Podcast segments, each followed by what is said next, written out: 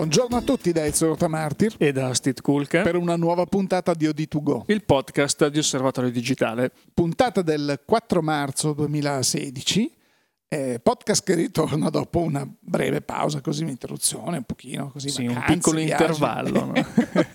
no, sì, poi... no, qualcuno ci ha scritto dicendo, oh, belli. Siete spariti? No, no non no, siamo spariti, qua. c'è stata tutta una serie di, di eventi, diciamo anche qualche eh, intoppo di salute di stagione perché sì, ormai noi abbiamo, siamo qualche... anziani, esatto, non, eh. cagionevoli, quindi e, abbiamo no, anche delle riflessioni, poi... cari amici, sul fatto che il podcast magari adesso prenderà una cadenza un pochino meno rigida rispetto a prima, Steve, perché abbiamo visto che settimanalmente, al di là di quei pochi pazzi aficionados che ci ascoltano e poi ci scrivono, no, non vi sentiamo, eh, però magari al di là di sentirci raccontare niente tra di noi era sì, Così. diciamo anche perché effettivamente eh, mal si concilia questa eh, stretta cadenza settimanale con quelle che possono essere le opportunità di informazione che arrivano dal mercato. E quindi... poi abbiamo visto che ci sono delle cadenze più o meno fisse, perché magari ogni mese c'è qualcosa, perché tipo a gennaio c'è stato il CS a Las Vegas, adesso è appena finito, a fine febbraio è finito il CP Plus di Yokohama a marzo c'è, a marzo inoltrato, a metà marzo così ci sarà il Photography Show, quello di Birmingham, però cioè, sono tutti eventi dove sì, magari succede qualcosa, però nelle settimane intermedie siamo qui a raccontarci che bel tempo, è passato bene il weekend, sì. Quindi nel periodo che passa tra un evento e l'altro non è detto che ci siano eh, sempre delle notizie delle quali valga la pena raccontare. Per cui abbiamo pensato di, eh, tanto abbiamo tanti altri strumenti attraverso i quali, eh, cari amici, potete stare così aggiornati, restare aggiornati su quanto accade nel mondo della fotografia, per cui eccoci qua, insomma. Può sì. darsi che non ci saremo proprio tutte le settimane, ecco, volevamo dirvi questo, siamo sempre qui vivi e vegeti, ma vivi e vegeti, ma eh, con una cadenza diversa. Diciamo che nel periodo di in questo intervallo non sono comunque mancate le novità. Adesso non stiamo a eh, no, fare no, certo. lo spiegone di tutto quello che è uscito, no, tanto ormai penso che eh, tutti quanti siano abbastanza aggiornati su questo, però ci sono dei prodotti su cui magari vale la pena fare qualche riflessione. Dividiamo, dividiamo il podcast in due parti allora, una di prodotto e eh, così dire, epilogo di chiacchiere epilogativa e una sulle tendenze, su che cosa è accaduto. Quindi andiamo con la puntata. Allora, alla fine, alla fine dell'anno, così eh, come tutte le redazioni che si rispettino, mh, mm, si tira un po' una riga, una conclusione. E noi abbiamo dei mh, mm, fior di ingegneri che vanno a, eh, così, a, eh, cos'è, com'è che si chiamano? Data mining quelli che parlano bene. Sì, adesso eh. esiste la figura del data scientist, ecco, il data scienziato dei dati. Esatto, esatto, il data scientist, non ditelo ai bambini, Ehm, Cosa vuoi fare da grande? Il data, data scientist? scientist? No, no, ah, per l'amor di Dio, esatto. eh, così, eh, che sono andati a, a, prendere tutti i dati del 2015 e confrontandoli con quelli degli anni precedenti, bla bla bla, sia su fotoguida, sia sul comparatore, sia su osservatorio, quelli, i dati di mercato e così per realizzare STID che cosa?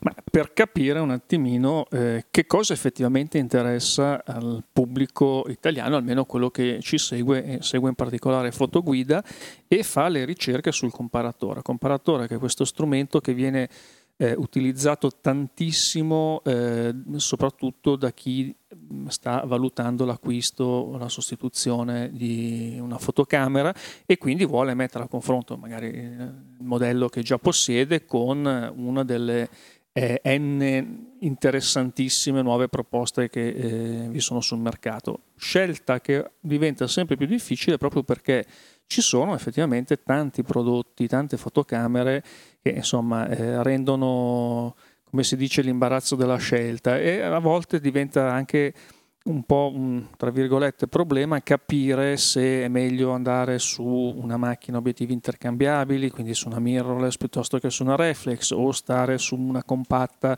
di alto livello, anche perché una volta le compatte erano diciamo un po' i parenti poveri tecnicamente eh, delle macchine fotografiche, oggi ci sono delle compatte che sono formalmente delle compatte, poi in realtà hanno magari il sensore full frame, hanno delle ottiche stupende, hanno dei prezzi chiaramente adeguati, adeguati a, a, quello che offrono, però sono, insomma, non sono certamente le, le compattine eh, di un tempo. tempo. Esatto. Quindi no, poi ci sono la delle scelta è, è il, complessa. Il comparatore aiuta anche in molti casi perché adesso senza fare nomi, ciao Stefano, mio vicino di casa che oltre a scrivermi a tutte le ore anche su Facebook, eh, ore del giorno e della notte, perché vabbè, lui fa un lavoro un po' particolare, eh, poverino, è un, poverino, è un, è un eh, operatore del mondo sanitario, quindi spesso volentieri fa le notti in ospedale, cose del genere, e allora passa il suo tempo eh, perché ha appena comprato una macchina fotografica e lui mi ha mh, detto guarda avrò fatto un migliaio di ricerche sul comparatore, gli ho detto ti filtro perché sennò ci fai sballare i dati. No, però eh, lui diceva guarda sì, proprio parlavamo di una macchina, dice so che sta per uscire imminente l'uscita di un modello nuovo ma per quelle che sono le mie esigenze, bla bla bla, ho visto che dal comparatore ho identificato questa è la macchina che fa per me e, e infatti ha colto un'occasione proprio perché vicino all'uscita di un modello nuovo, il modello, tra virgolette, vecchio, quello che sarebbe diventato vecchio, è sceso di prezzo e ha fatto un, un ottimo affare. Dice, questa macchina va davanti altri dieci anni, perché vengo da una macchina che ne ha sette, questa mi sembra di andare su Marte. Quindi è uno strumento che ti permette proprio di vedere eh, quale mh, mm, fotocamera fa al caso tuo e ne puoi comparare N. Sì, poi tra l'altro diciamo, piccolo inciso, questo, mh, questa evoluzione delle generazioni di fotocamere, che una volta erano evoluzioni molto importanti, da una iterazione all'altra la fotocamera cambiava completamente. Oggi capita, eh, noi ce ne accorgiamo eh, col comparatore, che per quanto riguarda almeno le caratteristiche tecniche di base, da una generazione all'altra a volte è difficile capire che cosa cambia effettivamente. Cambiano, poi chiaramente ci sono delle cose che cambiano, che possono riguardare l'economia, possono riguardare determinati, magari metti eh, il mirino ottico anziché elettronico, oppure metti l'elettronico dove prima non più c'era, punti, più punti. Sì.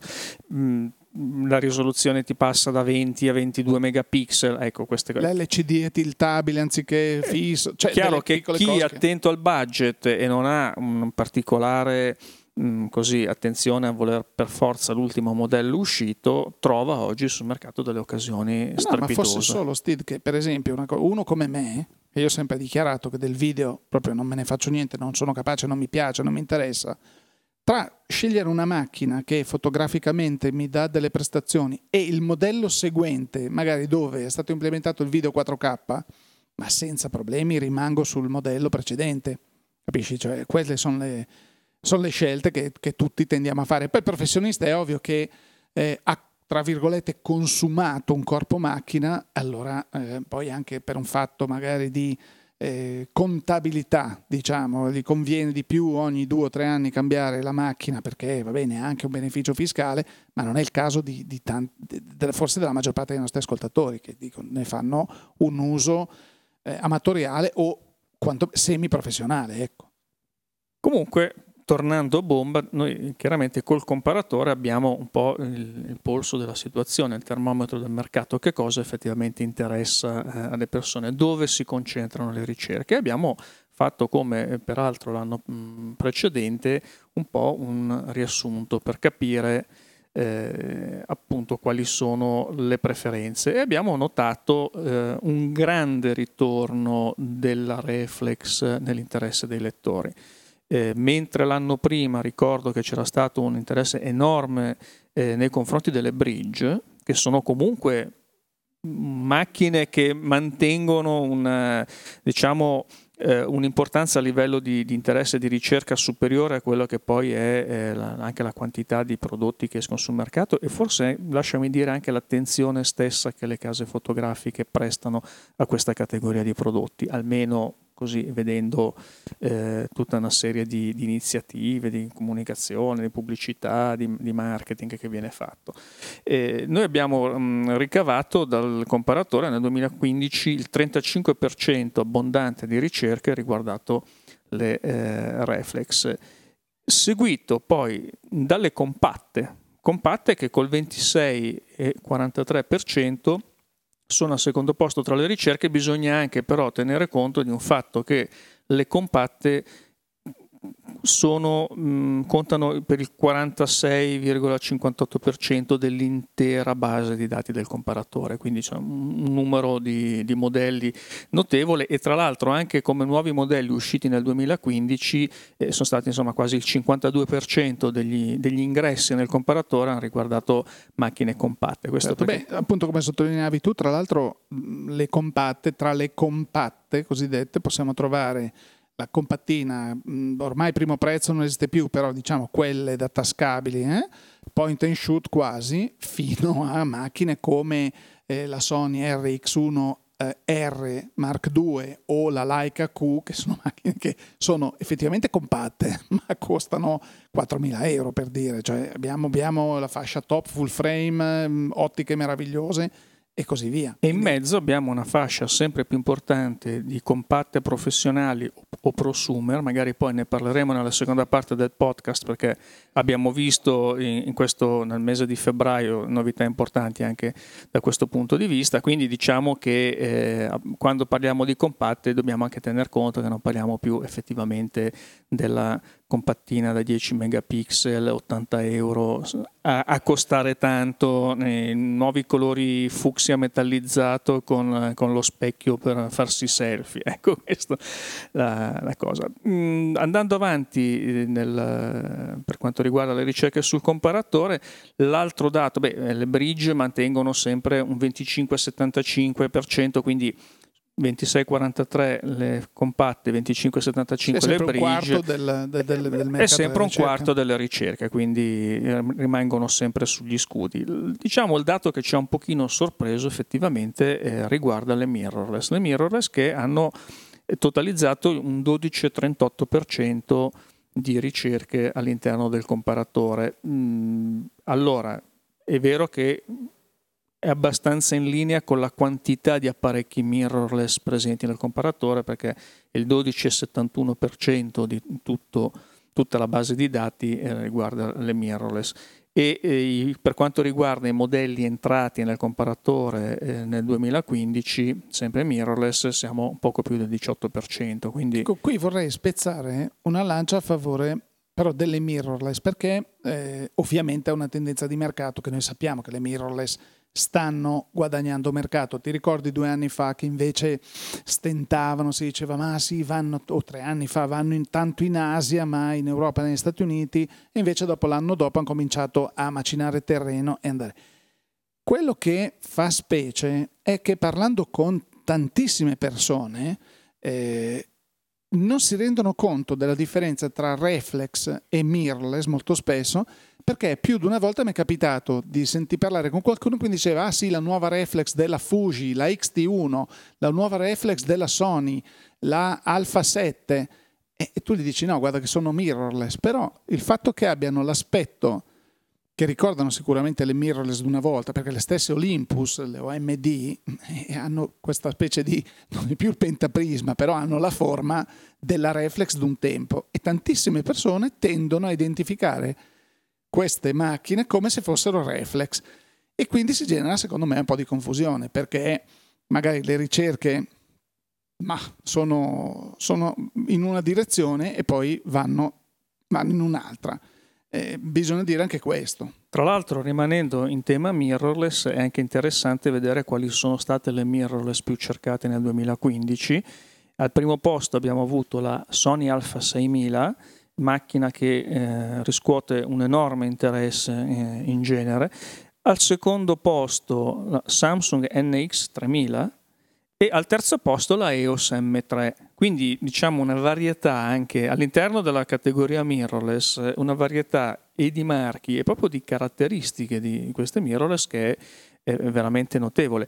Sorprende il fatto che in, questa, eh, in queste prime posizioni manchino le mirrorless di altri marchi che hanno fatto della mirrorless il loro cavallo di battaglia e quindi hanno proprio un, anche un marketing mirato, mentre nel caso di eh, vabbè, Samsung NX3000, Samsung ormai possiamo... Sì, è stata una gioia. arrivederci, certo. però eh, nel caso di Sony e di Canon sappiamo benissimo che le mirrorless sono una delle eh, proposte. Direi nel caso Sony di Canon, nel caso di Canon magari può essere un mercato accessorio, ma nel caso di Sony, Sony ha decisamente, io vorrei essere, non so, una mosca per girare nell'ufficio marketing e anche ufficio contabile, quello che tira le righe di Sony, per vedere che le, le alfa, eh, le SLT, cioè le reflex, nei confronti delle, delle mirrorless, poverine soffrono tantissimo perché oggi parli di Sony vuol dire parlare di Alpha 7, punto. Ed è una mirrorless, full frame, meravigliose, eh,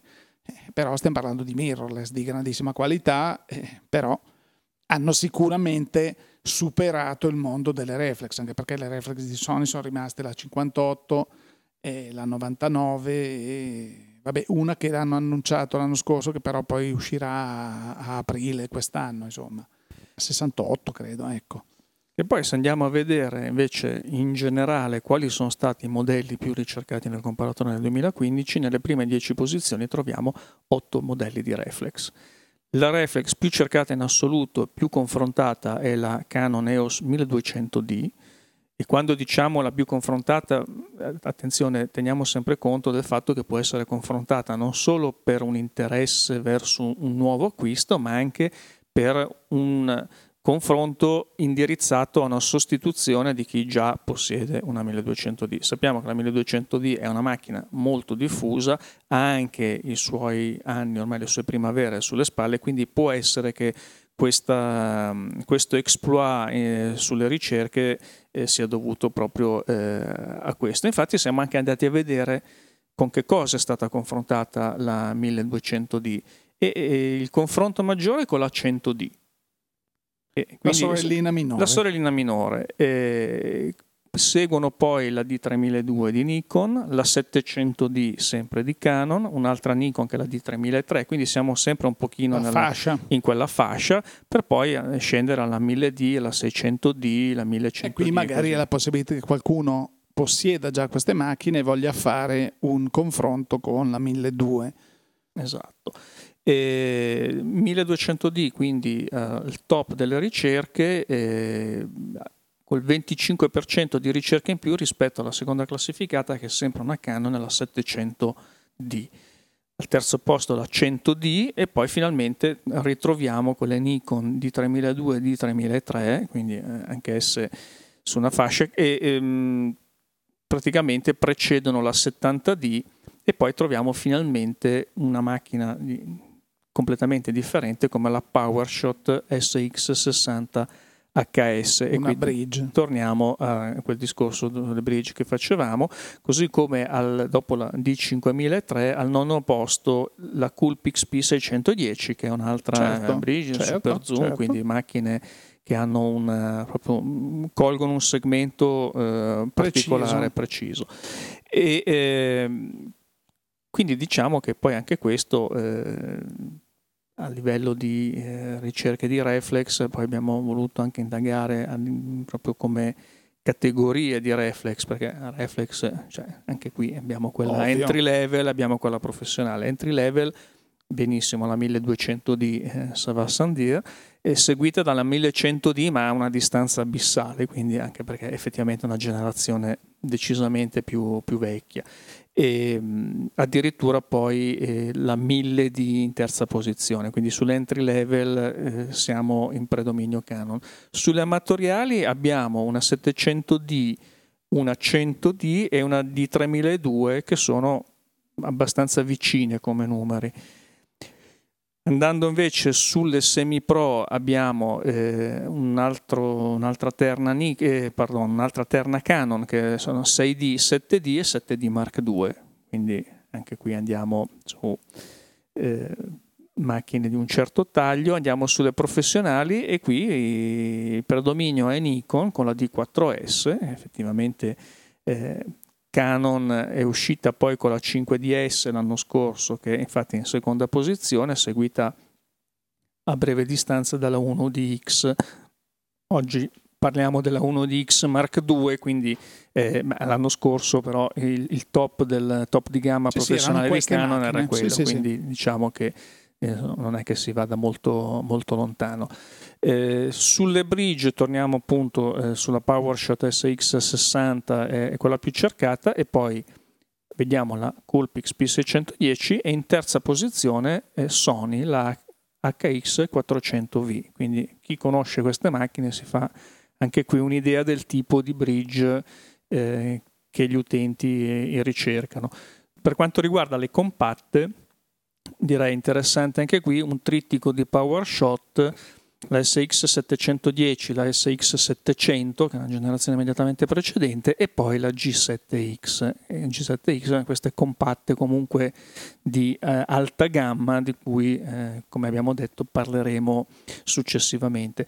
Abbiamo anche ricercato eh, quali sono le, eh, le compatte all-weather o rugged, quelle sportive per fotografia cosiddetta estrema, e qui al primo posto abbiamo la Coolpix AV130, è una macchina che ha ottenuto molto, molto consenso tra gli appassionati del genere, seguita dalla D30 PowerShot e da eh, una Fuji che è la Finepix XP80. L'XP è la serie di Fuji dedicata proprio a queste rugged.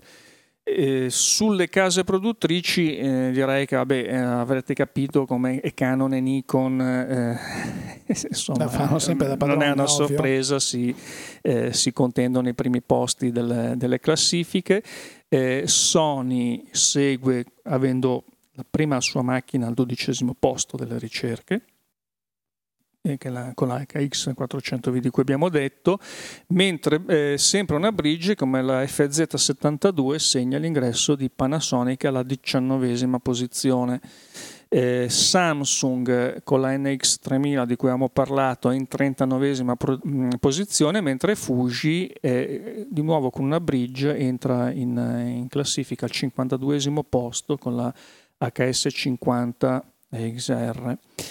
Olympus è al 62 posto con la OMD M10, la sua macchina diciamo, top di gamma eh, nel, nel, campo di queste mirrorless eh, eleganti con un micro 4 terzi, con, così, mentre le altre case arrivano dopo il centesimo posto. Vabbè, insomma, poi eh, troviamo sono, anche eh, case come Hasselblad, come Phase sì, One, sì, quindi sì. Mh, case Laika, importanti, ma che chiaramente riguardano una fetta di eh, mercato abbastanza limitata. Quindi non, la classifica, la posizione in classifica non dà un giudizio sulla qualità della macchina, semplicemente ci dice quali sono le macchine più cercate e più confrontate. Ecco, tutti questi bei dati dati i nostri lettori, i nostri ascoltatori li possono trovare da qualche parte? Li trovano su Fotoguida dove è apparso un ricco articolo che spiega, eh, ridà alcuni di questi numeri, dà delle, delle indicazioni eh, un pochino così riassuntive e effettivamente poi noi terremo conto anche di questo nella,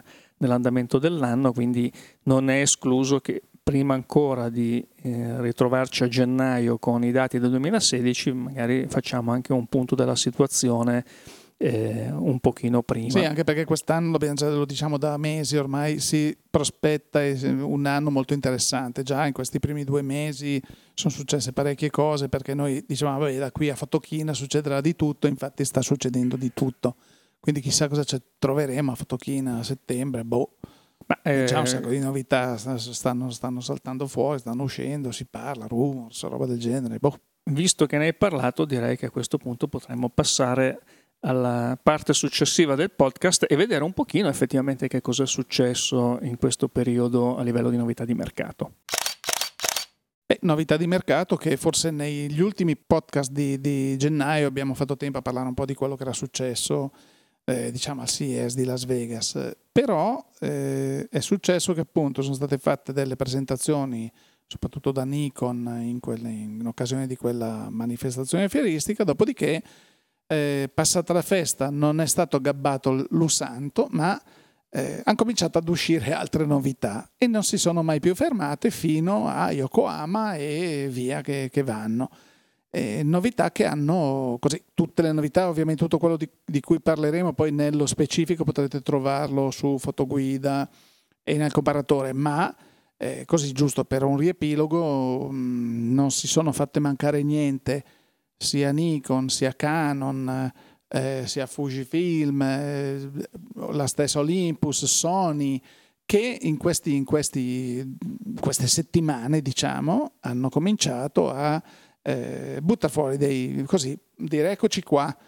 Eh, una novità su tutte è stata per esempio Canon, che ha detto molto bene, la nostra top di gamma è andata benissimo, tant'è che la 1DX eh, alla presentazione Canon loro hanno fatto dei, vabbè, uno dice vabbè lo fanno pro domo loro, no, però sono dei dati statistici che alle Olimpiadi in occasione di queste grandi manifestazioni e così la macchina più utilizzata dai professionisti è stata la 1DX eh, al punto che ha portato Canon a fare del, uno sviluppo e rilasciare mh, tre settimane fa, due o tre settimane fa, la Mark II, quindi una nuova versione di questa, di questa mh, fotocamera super potentissima, grandissima, meravigliosa, che eh, sai, quando sei a quei livelli vabbè, ha incrementato di poco se vogliamo la, la, risoluzione perché prima era 16 megapixel però ricordiamoci che faceva 14 scatti al secondo in RAW e così quindi ha portato la risoluzione a 20,2 megapixel eh, sempre mantenendo appunto le raffiche ma con dei processori che sono 2 DG6 che mh, mm, 2 DG6 Plus eh, che permettono appunto di gestire queste immagini in maniera incredibile. Il buffer è aumentato tant'è che tenendo schiacciato il, eh, il pulsante di scatto non solo si fanno grafiche da 14 frame al secondo, ma si può arrivare, loro dicono ufficialmente fino a 130 fotogrammi eh, di seguito, ma ufficiosamente sono state realizzate grafiche da boh, 500, 600 fotogrammi. Perché? Perché i buffer sono assolutamente eh, più capienti e poi non c'è da dimenticare che le schede di memoria, ecco quel discorso che facevamo da sempre, che la scheda di memoria è inutile comprare la scheda di memoria 3000 per se poi avete una macchina a carbone, perché comunque la scheda 3000 per funzionerà sempre secondo la velocità della vostra macchina a carbone che è 2 per, quindi avete buttato via dei soldi.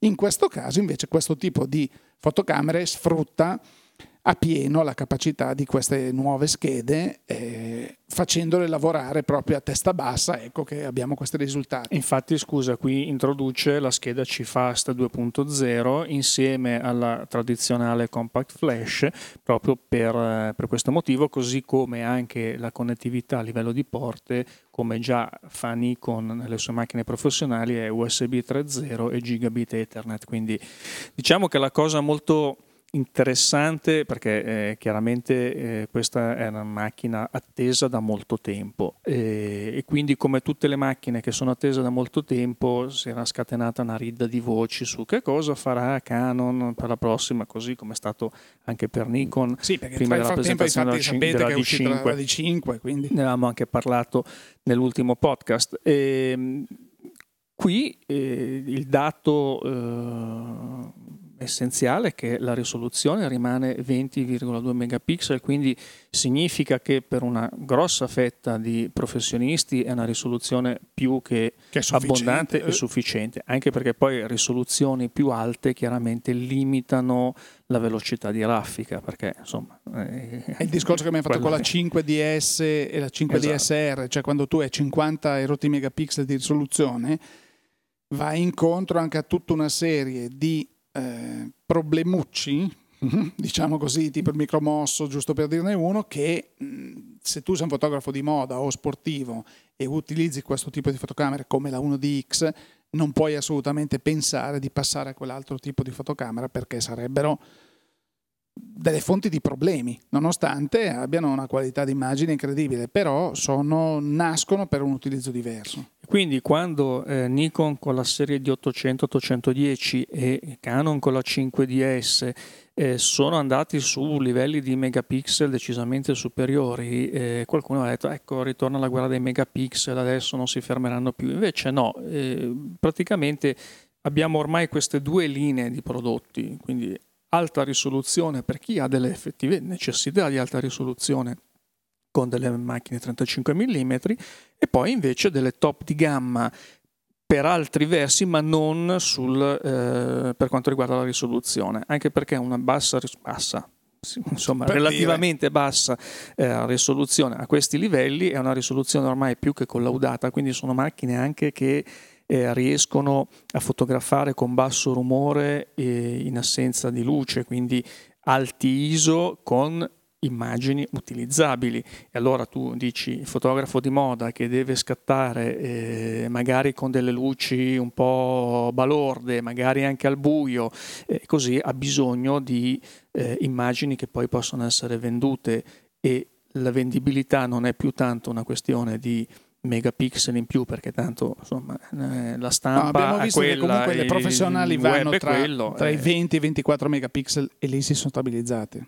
quindi da questo punto di vista aspettiamoci eventualmente una moltiplicazione delle linee di prodotto professionali ma non è più come un tempo dove c'è quella linea che si evolve costantemente come top di gamma ed è solo quella, ma ci saranno più linee top di gamma indirizzate a un'utenza differente. per esempio, fammi ricordare una cosa: la 1DX, eh, un, ad esempio, e alla presentazione Canon hanno sottolineato anche questa cosa, ha rispetto alla la 1DX Mark II, scusate, ha rispetto alla versione precedente un miglioramento anche nella, nel sistema di pulizia del sensore, perché quando tu stai seguendo la Parigi-Dakar, che adesso poi la fanno non da Parigi a Dakar, ma la fanno, la, si chiama la Dakar, ma la fanno, eh, quando ti passano delle moto che sollevano delle polveri incredibili, tu devi cambiare l'obiettivo, così insomma il rischio che un po' di polvere ti finisca nella macchina c'è. Queste macchine che da, da, tempo hanno dei sistemi di pulizia del sensore eh, dicevano sì, però con una vibrazione di questo genere c'era il rischio che la polvere cadesse all'interno del corpo macchina in maniera verticale. Allora abbiamo introdotto delle vibrazioni random anche sugli altri assi in modo che la polvere venga proprio stapp- ehm, ehm, tolta, eh, eliminata diciamo, sono pic- dei, piccoli che, dei piccoli accorgimenti che i professionisti di questo tipo, di questo livello, apprezzano sicuramente. Abbiamo parlato a sufficienza della Canon 1DX, ma per esempio tra le novità c'è, abbiamo parlato di Sony, delle mirrorless di Sony, l'Alpha 6000 abbiamo visto che è stata una delle più ricercate. Infatti eh, Sony arriva e presenta la, una nuova versione, l'Alpha 6003, e che oltre a essere sempre bellissimo perché sappiamo che design Sony, il design Sony è sempre, sempre molto apprezzato, introduce una serie di mh, mm, novità. Sì, allora innanzitutto tra l'altro questa macchina è stata presentata a febbraio ma è disponibile commercialmente dal mese di marzo, quindi siamo abbastanza in, eh, in Stiamo dando delle notizie nuove. Eh? esatto, qui eh, abbiamo eh, visto, introdotto un sistema autofocus eh, che utilizza ben 425 punti di rilevamento di fase. L'autofocus è sempre uno di quegli ambiti dove le case eh, produttrici si scatenano per migliorare le prestazioni. Sì, soprattutto nel, nelle mirrorless. Soprattutto nelle mirrorless. Dove l'autofocus era un po' il tallone d'Achille, perché le mirrorless di qualche tempo fa, di qualche anno fa, effettivamente erano portentose, erano meravigliose, però l'autofocus non era certo un cioè, un, un fulmine di guerra, ecco. Questa è una macchina da 24,2 megapixel con una velocità di raffica di 11 frame al secondo, quindi ehm, l'immagine prodotta è un'immagine RAW a 14 bit di profondità, quindi chi deve fare poi post produzione ha sufficiente informazione per, per lavorare. lavorare. molto bene, tant'è vero che poi ricordiamo che queste macchine vengono fornite con la versione Sony specifica di Capture One Pro 9, che è programma di sviluppo digitale eh, che dà dei risultati effettivamente molto molto validi, uno dei preferiti, eh, non è l'unico, però diciamo che è uno senz'altro dei, dei migliori. E poi come ormai eh, insomma, è rinunciabile, l'abbiamo visto anche sulla 1DX Mark II e in tante altre macchine, eh, il video, eh, si parla di video 4K anche in, in questo caso, tra l'altro con ehm, un'uscita in formato XAVCS con eh, i profili ehm, professionali, cioè magari non è la macchina che viene utilizzata eh, proprio di default eh, da eh, chi deve fare video ripresa professionale, però è una macchina che ha delle capacità delle caratteristiche senz'altro di alto livello anche per quanto riguarda Beh, il non video. addentriamoci nel, nel, proprio nel pelo perché tanto di queste macchine sapranno tutto, si può sapere tutto andando su fotoguida. Torniamo a un altro marchio che è Nikon, che dopo appunto l'esploit eh, di inizio anno con, ecco qua la D5, la D5 e la D500. La D5 e la D500, altra esatto, macchina molto, macchina molto, molto interessante. interessante sì. eh, ha deciso di lanciarsi in un settore che è quello delle, ne abbiamo parlato prima, di queste compatte cosiddette professionali. Perché? Perché sono delle, sì, delle compatte, quindi incorporano un obiettivo che non è intercambiabile, eh, con un, un sensore da un pollice di grande capacità, di grande qualità. Sì, allora qui eh, il discorso è un po' strano perché eh, questo è un settore che è sempre stato tradizionalmente eh, in mano a Canon. Tutta la serie G e poi GX eh, sono macchine compatte poi con sensori da un pollice piuttosto che APS-C, però sono sempre sensori di quel tipo con obiettivi di un certo genere, zoom più o meno capaci, varie, varie caratteristiche. E è sempre stato un po' curioso il fatto che Nikon eh, lasciasse questo segmento totalmente in mano a Canon, perché è un segmento che effettivamente ha avuto molto successo negli anni perché è partito come secondo terzo corpo per chi già possedeva una reflex e, poi Nikon quando ha detto ma mm, facciamo qualcosa di alternativo è uscito con questa serie One queste mirrorless con sensore da un pollice che non hanno effettivamente avuto una grande fortuna perché eh, probabilmente chi va su una macchina obiettivo intercambiabile eh, cerca qualcosa di diverso. Già il micro 4 terzi viene considerato un sensore piccolino, anche se dà delle soddisfazioni a chi lo utilizza, e figuriamoci il sensore da un pollice. Quindi eh, la Nikon One è una piattaforma che il mercato non ha apprezzato più di quel tanto e allora Nikon ha detto, beh, eh, noi quel progetto lo salviamo perché secondo noi è un progetto valido, valido certo. ma lo riproponiamo sotto forma di macchina compatta e quindi è uscita questa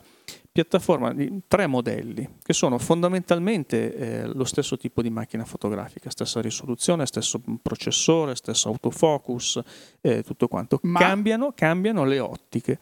Cambiano le ottiche e eh, abbiamo due modelli che sono praticamente eh, ripresi eh, paro paro dai modelli One, proprio anche come ergonomia, e eh, sono mh, queste Nikon DL che poi cambiano nome a secondo della, proprio della, del tipo di del range focale della, dell'apparecchio e sono diciamo una 1850 e una 2485 che sono eh, come delle One con questi obiettivi pancake. Esatto. E poi abbiamo quella che Nikon definisce compatta, ma in realtà poi eh, anche noi l'abbiamo messa, inserita nel comparatore come compatta, ma eh, effettivamente più una bridge che una compatta. Questo dovremmo un po' capire se fare una variazione del comparatore e andare contro le specifiche ufficiali di Nikon in questo caso, eh, che è un 24-500, quindi un super zoom eh, con un corpo effettivamente anche mh, mm, più grosso, massiccio.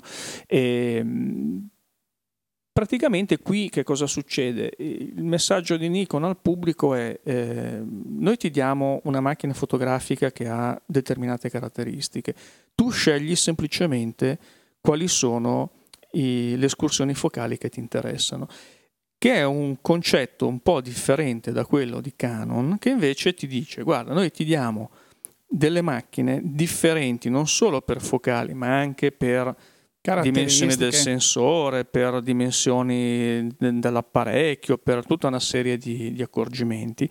E quindi mh, diciamo è un approccio di marketing completamente diverso. Qui tu hai, non devi scegliere, su, in caso di Nikon DL, non devi scegliere eh, su tutta una serie di, di caratteristiche. Ti concentri sull'ottica e basta.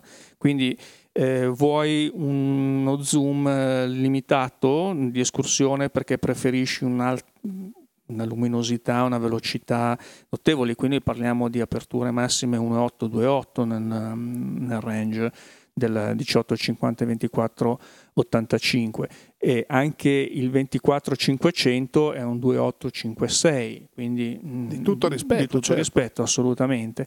E, ehm,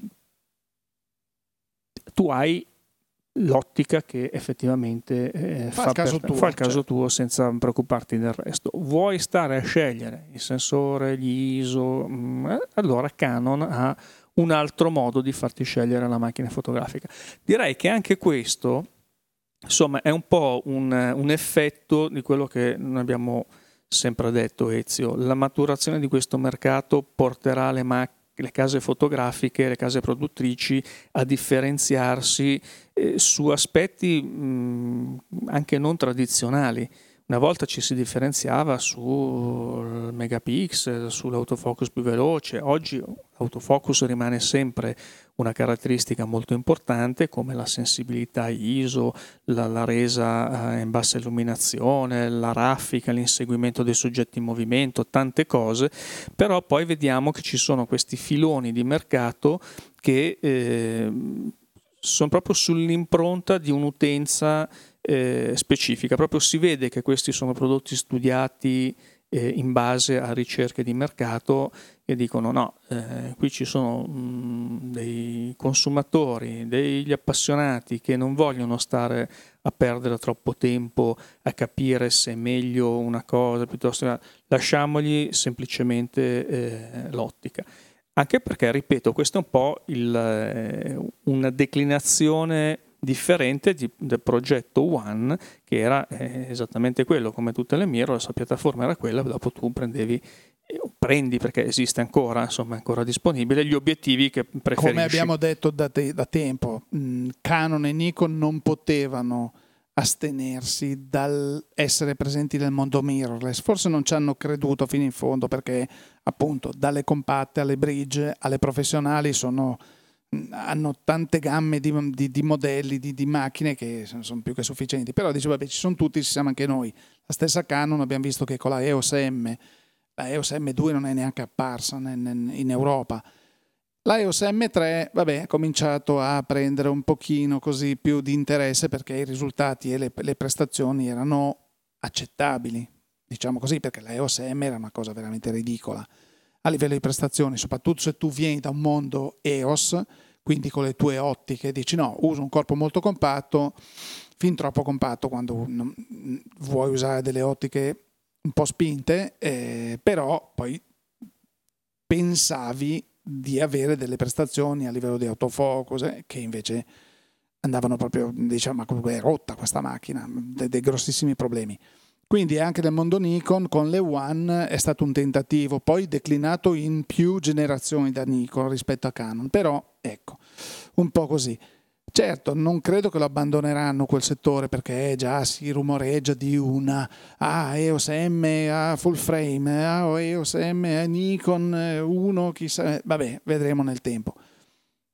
Mm, sono invece questi prodotti maturi che anche un professionista dice senti mi prendo una macchina che so che mi garantisce un certo tipo di eh, risultato finale è sempre garantito dal nome Nikon, dal nome Canon e eh, con delle ottiche che fanno il loro lavoro eh, sicuramente hanno più ragione d'essere queste macchine di quelle Rimangono sempre meno spazi per gli altri produttori, Ezio, che si sono ormai arroccati eh, su macchine eh, specialistiche, io penso per esempio a GoPro o a chi produce rugged come Fuji, come Olympus e poi tutto il, il parco eh, mirrorless e Sony con queste eh, macchine sia mirrorless che compatte di altissima gamma che allora si staccano come e vanno su eh, ehm, mercati come quelli che possono essere mercati di Laika diciamo sempre meno spazio di manovra per gli altri produttori che eh, sono arroccati su modelli specifici come la Rugged o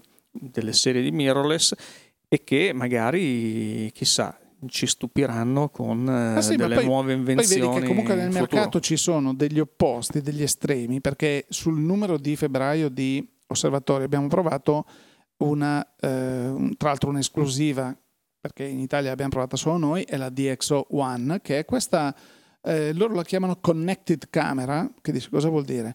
vuol dire che è una macchina fotografica 20 megapixel, sensore da un pollice, la vedi è, è io ho scritto è grande la metà della Minox di mio padre che già era piccola, eh, però una macchina che ha delle caratteristiche ottiche fenomenali e anche eh, elettroniche.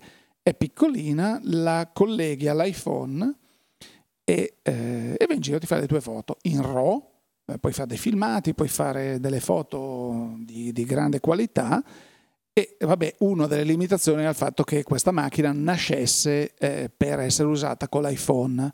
È notizia di ieri, l'altro ieri, che invece DxO ha rilasciato un firmware che permette di usare la macchina da sola, quindi staccata dall'iPhone, perché nel display OLED che c'è dietro puoi vedere mm, in qualità, eh, ti fa capire che cosa stai fotografando o filmando, la puoi usare da sola e poi mandare i file mm, al, al, computer o scaricare perché ha una scheda eh, micro SD e questo è diciamo il punto più piccolo, la tieni in tasca così fino arriviamo al punto estremo, eh, non so, Phase One che ha rilasciato una macchina a 100 megapixel e, e, la gente di quel tipo di gente, quel tipo di utilizzatori dice ah, meno male che l'avete fatta. E noi quando siamo andati a vederla mi ha detto sì è bellissima, costa come un box. Ce- voglio dire questi discorsi li facciamo da sempre.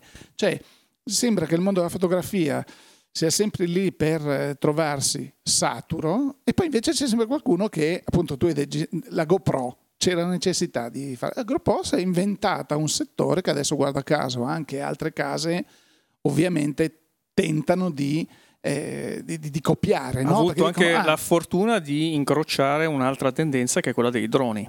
Tra l'altro, oppure della fotografia della queste action cam, come si dice, perché tu la monti sul casco, vai a sciare, vai in moto, vai in bicicletta, corri, eh, infatti dopo sono apparsi anche su YouTube dei filmati che dice questo è pazzo, cosa sta facendo quello che si lancia dalla montagna con la bicicletta, è impazzito con gli sci.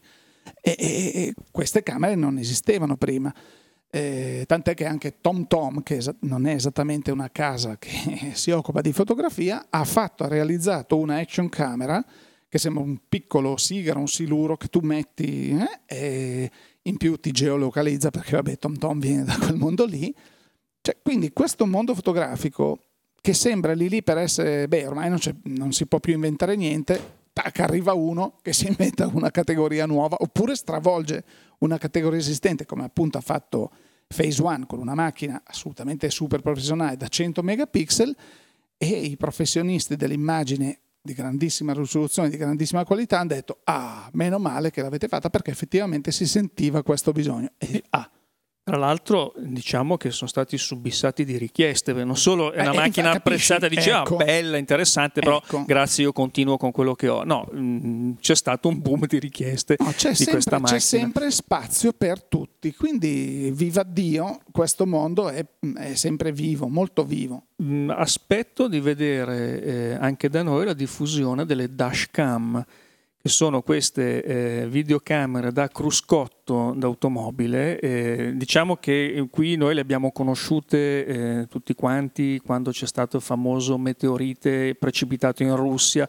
perché improvvisamente certo, sono venute fuori un sacco di, eh sì. di, riprese da, dalle automobili, perché lì eh, la dashcam in Russia diciamo che è un po' una, sicur- un è una, po una sì, sicurezza, sì, è una polizza d'assicurazione. Esatto. Non c'entra con l'assicurazione in sé, come invece dovrebbe, si, si, prevede che possa essere eh, da noi eh, in Europa dove eh, le case assicuratrici ti diranno eh, ti facciamo, mh, mm, diamo delle polizze con un premio inferiore, però tu metti questa videocamera sul cruscotto in modo tale che noi non solo Qualsiasi ti tracciamo col satellitare come già succede, ma vediamo anche quello che fai.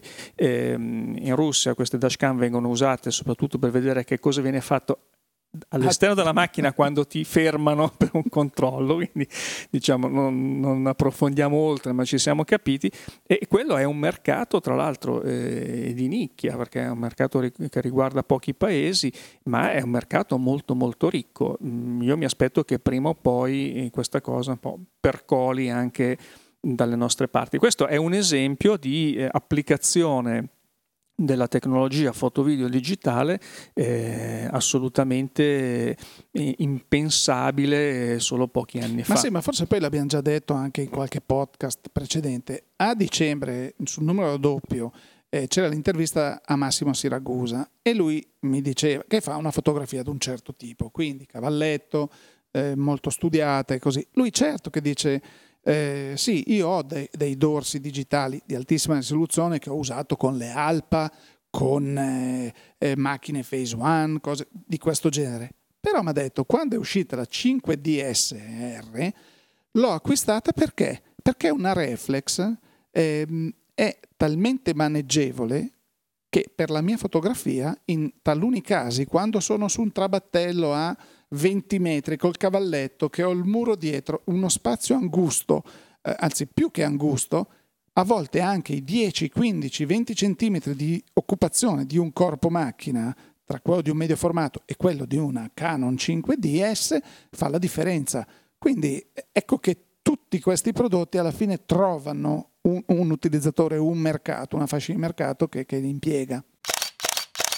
Molto bene, direi Ezio Dopo che abbiamo fatto un bel riassuntone di tutto quello che, che è capitato dall'ultimo podcast eh, a oggi. E, ulteriori novità ci aspettano nei prossimi giorni a partire dal nuovo numero di Osservatorio Digitale, quindi eh, aspettatelo a breve online e, eh, e, poi vabbè, noi vi diamo sempre appuntamento su tutti i nostri canali social, Facebook, Twitter, su oditravel.it, su fotoguida.it e eh, invece per quanto riguarda il nostro podcast Odi2Go, eh, noi diciamo sempre Voi fate una bella iscrivetevi, cosa, iscrivetevi al feed. Esatto, ecco, in modo che quando arriva sapete, vi arriva vi arriva il suono a casa, Tac, trin, eccoci ecco, qua, è arrivata la nuova qua. puntata. Ecco, potrebbe essere prossima settimana, potrebbe essere domani stesso. Esatto, chi lo sa, chi lo sa. No, anche perché di novità ce ne sono, mm, come dicevamo anche in passato, eh, stiamo pensando di mh, aprire una porta per farvi eh, così interagire con noi, ma vale la pena, volete interagire, siete, siete eh, così molto vi vergognate, siete timidi.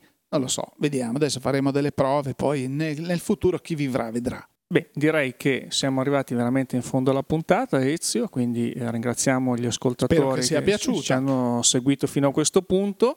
Eh, appuntamento a presto dunque e da Steve Kulka e da Ezio Rotamartir. Grazie per l'ascolto e a risentirci.